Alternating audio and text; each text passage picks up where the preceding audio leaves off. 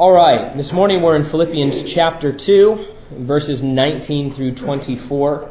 Uh, we're going to be talking about fellowship mostly, which is a very significant and very important aspect of the Christian life. Now, I know that, um, well, I think sometimes when we think of uh, fellowship, I think sometimes we uh, think of it in the sense of friendship or when we're just spending time with other Christians at church, when we're out and about and things like that. And uh, that's not wrong uh, necessarily, but the concept of fellowship in the scriptures is something very dynamic and very in depth.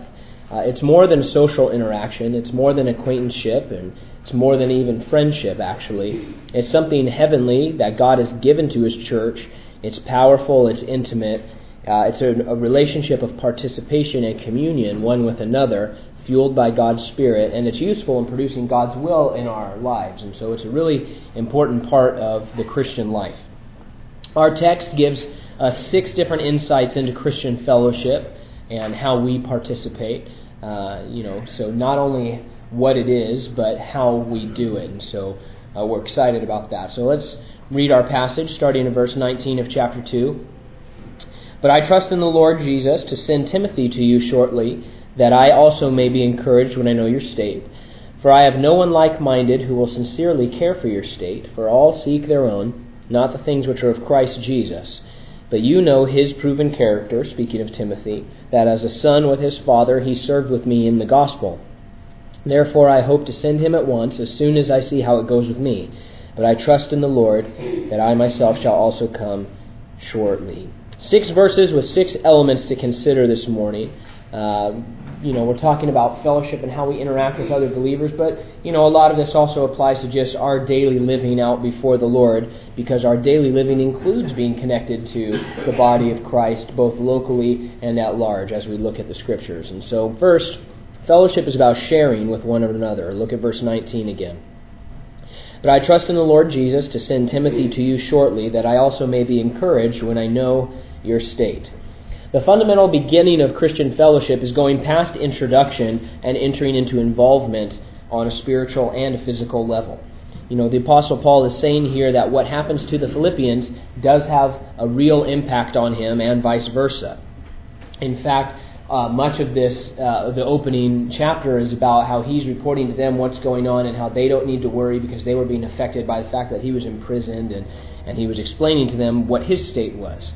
And uh, it's important to Paul that they share what's going on and that he receives that information and he's hoping to be encouraged by that. And so it's more than a hello, it's more than just a friendship or more than just catching up. It's a real spiritual connection together between people who have shared their lives with one another and who have a common goal of glorifying the Lord and accomplishing his will. In the Bible, God's people are called upon to go past introduction and into involvement with one another. He calls us to assemble together. He calls us to bear one another's burdens. We're to confess our sins to one another. We're to exhort one another. We're to have intimate, personal uh, relationship with other Christians centered on Jesus and cooperative with each other. That's what we're called to do in the New Testament. Now, I'm not saying that every person who's a Christian has to be a vacation buddy or, you know, has to be your best friend or someone that you talk to on the phone every night for an hour. That's not what we're saying. However, Christian to Christian, we are to have a care for each other and an involvement in each other's lives. We're not to be isolated, but we're to be connected together.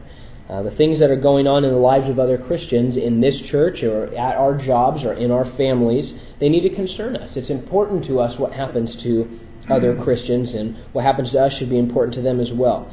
Because we are called to a mindset and a lifestyle of focus on God and focus on others. That's what we've seen so far in this book. Paul has given us a lot of words about being others oriented as we submit ourselves to Jesus' lordship already in this letter. And so fellowship is about really sharing, not just socializing. Next, verse 20. For I have no one like minded who will sincerely care for your state. Uh, the second aspect of fellowship is sincerity. Um, I find that I tend to be a bare minimum kind of guy. What what can I what can I what's the least that I can do so that I can say my goal is accomplished? You know, and um, you know I think that's most of human nature, and And, uh, but that's not how it works in the church, and that's not the kind of relationship that we're called to with other Christians. Uh, this is why taking on the mind of Christ that Paul talked about is so essential to our Christian living day by day. Because without the mind of Christ, we're going to have an impossible time dying to self. And above many things, Christians are called upon and commanded to die to self. We're going to have a very difficult time when it comes to uh, fellowshipping with others and caring for others uh, when we are being self centered and not other centered. Uh, we're going to have a very difficult time when it's time to rejoice with them or when it's time to mourn with them, when it's time to help them and reach out to them. Even Paul, Paul points out here in this verse that there really are very few people who take hold of that mind of Christ. Uh, he says, you know, there's almost no one like minded with me who will sincerely care for you guys. But we are called to a sincere care for our fellow believers. Now, the way to cultivate that fruit and that characteristic in our lives is to ask the Lord for it. Uh, a lot of times, you know, I think we read a passage like this and we think, okay, well, I need to have a sincere care for people, you know, all the time. Uh, so how do I do that? You know, how am I supposed to develop that? That seems like a far off, lofty goal. But the way that we cultivate that fruit in our lives is to ask the Lord for it. He's the one that bears fruit in our lives. And so we need to be diligent about asking God to just give us a greater love and a greater compassion and a greater mercy for the people and especially the Christians around us. God is not going to withhold those desires from you. Uh, we receive that sincerity that He wants for us. We receive it from Him as we receive His heart and His vision and His desire. And so if we ask for those things, the Lord is going to be faithful to deliver them to us. We want the treasures of our faith to be sincere and genuine. We don't want you know, what we're storing up to be counterfeit or corrupted in any way. We receive that purifying and that refining work from Jesus Christ, who is going to work in us a mind and a heart that is dedicated to caring for others uh, above ourselves. A sincere fellowship. Next, verse 21. For all seek their own, not the things which are of Christ Jesus. We're calling, uh, we're called to sharing in our fellowship. We're called to sincerity in our fellowship. And here that we see a key in our relationship to one another is that we seek the things which are of Christ Jesus. That's up to us. That's, that's on us right now, today. Uh, as Bible commentator H.A. Ironside points out, our standing before God is one thing, speaking of our salvation. Our actual state before God is another. If we take anything away from our studies in this epistle, it should be that Christian life is not lived passively. We don't just sit back and you know, the Christian life just happens on its own. You know, the Christian life is something that is active. Uh, you know, it has to happen actively as we participate, as we actively submit to God, actively thinking of others, actively preaching and testifying of Jesus Christ as our hope and our salvation. Those are actions that we're called into as disciples. Uh, we're not only to run toward those heavenly pursuits of, you know, preaching and testifying and submitting and thinking of others, but we're also called to run away from carnality and worldliness and self glorification.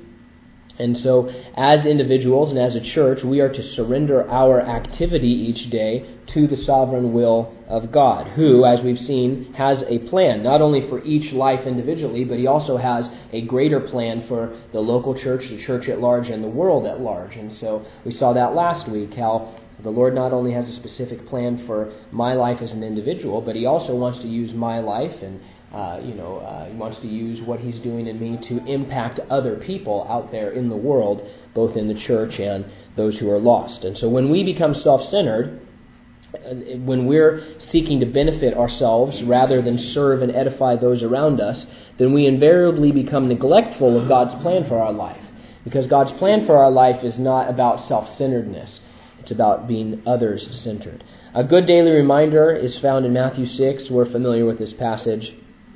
Jesus speaking says, Therefore do not worry, saying, What are we going to eat? What are we going to drink? What are we going to wear? For after these things the Gentiles seek. For your heavenly Father knows what you need, uh, excuse me, knows that you need all these things. But seek first the kingdom of God and his righteousness, and all these things will be added to you. Uh, seeking the things of Christ means having a heavenly and a ministry mindset and dying to the desire for riches and the desire for greatness and other self glorifications. That's seeking the things of Christ. Fourth principle, verse 22. But you know Timothy's proven character, that as a son with his father, he served with me in the gospel. Service is our next application in Christian fellowship and in the Christian life. The Greek word there translates literally as to be a slave to the gospel. Uh, God has given us commandments in His Word, and we are to carry those things out. He's given us the church here on the earth and called us to be a part of it. It's not optionally, but it's essentially uh, a part of our lives. And within the church, we find all sorts of opportunities to serve not only God, but to serve one another as well. There are all sorts of ministries that afford us the chance to take up the role of a bondservant and stoop down to do what Jesus did while he was on the earth. Uh, as you've seen me do, he said, go and do yourself. And, and so the church is where we get many, many opportunities to serve the Lord and to serve others. As we see in Timothy in this verse, as far as God is concerned, your character is proven by how you serve the Lord, how you serve the church, and how you serve the gospel. Uh, living the Christian life means fellowshipping through service to one another, slave service. You know, not not super glorifying service most of the time, but being uh, a slave to the gospel and to the will of Christ. Verse 23 Therefore, I hope to send him at once as soon as I see how it goes with me. Uh, remember, Paul was hoping that God was going to allow him to visit Philippi himself after uh, his imprisonment. But depending on what happened with his trial, he was planning to send Timothy because there was a need that that church had at the time. And so this brings us to our fifth perspective on fellowship, and that is sending. We are called as believers and together to evaluate needs and then to send on behalf of others. Whether it was a gift of generosity, like the one that the Philippians sent to Paul, uh, or whether it was like what Paul was doing, uh, sending an actual person, Timothy, uh, who was being sent out as a minister and a pastor to this flock, because that was a need that they had during this difficult time in their church history. And so, as we share with one another, either within the local congregation or in the church at large, we're going to discover needs and gaps. And um, our part, the biblical response, isn't, oh, that's a shame. I hope that works out for people. But the biblical response is, Lord, what can we do about that? What can I send in order to serve those people and in order to edify those people? From that mindset and from that commitment to sending, God is going to direct us, just like He did Paul in the book of Acts. And we're so inspired when we read the book of Acts and see how God sent him all around and the different people there in the first century church. We're inspired by that, but that's the model for us. It's not just a story that we can get excited about, it's a model for us of how God desires to direct us. You know, Paul's like, we wanted to go to Asia, but the Spirit said, no, you can't go to Asia. We wanted to go to Bithynia, but the Spirit said, no, you can't go to Bithynia. Instead, the Spirit wanted them to go to Macedonia, where He had a very special uh, work set out for them. And so God makes, uh, God directs us as we make ourselves available to go where He wants us to go. Uh, this is the model that we've found in the Bible of how God moves His people around as they are Spirit filled and Spirit led. But if we're unwilling to go, if we're apathetic, if we're discompassionate, if we don't really care, you know, that people have needs or that there are gaps that we could fill in, um, if we're disinterested in being sent or sending of ourselves, uh, then then you know then the Lord is going to have a hard time using us the way that He wants to. Um, you know, being disinterested in sending or being sent, that it, then the model you know isn't Paul in the book of Acts. You know, if if that's our attitude, if discompassion and disinterest and apathy is is more characterizing our hearts when it comes to reaching out to others, either locally or nationally, internationally, then we're more like Jonah back in the Old Testament than we are Paul in the book of Acts. And so we need to have a commitment to sending and being sent as believers, fellowshipping together. We need to have a willingness to send help, send the gospel, send you know, assistance, whether it's across the sanctuary here at church, across the, uh, the, the county here in our community, across the world. You know, we need to have Isaiah's heart. Here I am, Lord, send me. Uh, maybe that means sending of our resources. Maybe that means sending of our time. Maybe that means actually sending of ourselves. You know, that's what we are called to. That's God's intention for the church and for His people. Not everyone is going to be called overseas. Not everyone is going to be called into that sort of, you know, full-time vocational ministry, but every person, every Christian is called to minister, every single one of us. In the family, on the job, wherever, you know, the Lord has placed us, we are called to ministry. And so we need to be con- uh, committed to being sent. Finally, in verse 24, we see our sixth aspect of Christian fellowship. Verse 24, but I trust in the Lord that I myself shall come also shortly. Our fellowship with one another should be characterized by sureness. As we share, as we serve, as we seek God, as we do all of these things, we should be confident and sure that God is present, that God is alive, and that His desire is to move on behalf of His people and on behalf of the gospel. We should be people of faith, is really what we're talking about. The Bible calls us to walk by faith and not by sight. So, how do we receive that faith? As always, we receive it from the Lord who does desire to give it to his people. You know, uh, if if we see God as withholding, or if we think of God as withholding, we need to, you know, we need to reject that idea and and understand that God desires to give us spiritual fruit. He desires to gift us so that He can use us. And if we are faithful to ask God, say, Lord, give me faith, give me, you know, uh, you know, Lord, I believe, help my unbelief, that sort of sentiment, then He's going to do that because the Bible says, I want you to walk by faith, not by sight. And God never commands us to do something that He hasn't already enabled us to do. And so we are called to a special relationship together as Christians, as Christ's body here on the earth.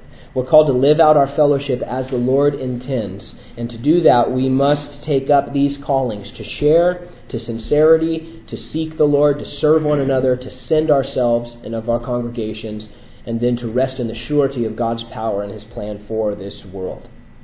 Those are the identifiers of healthy Christian living, and those are the byproducts of godly fellowship with one another. And so it all begins with asking our Lord to bear those fruits in our lives, and then it takes our uh, action of stepping forward, stepping forward in faithful action as the Lord does bear those fruits in our lives. Not letting that fruit waste on the tree, but having that fruit go out and, and bless people. This is the calling that we have as disciples together until we are forever with the Lord, glorified and completed in the place He's prepared for us. And so, um, take these things to heart and, and go out in sincerity, go out and share with the fellow believers, serve them, seek the Lord, and be sure in the fact that God desires to use you, He desires to fill you, and He desires to complete you uh, until the day of Christ Jesus.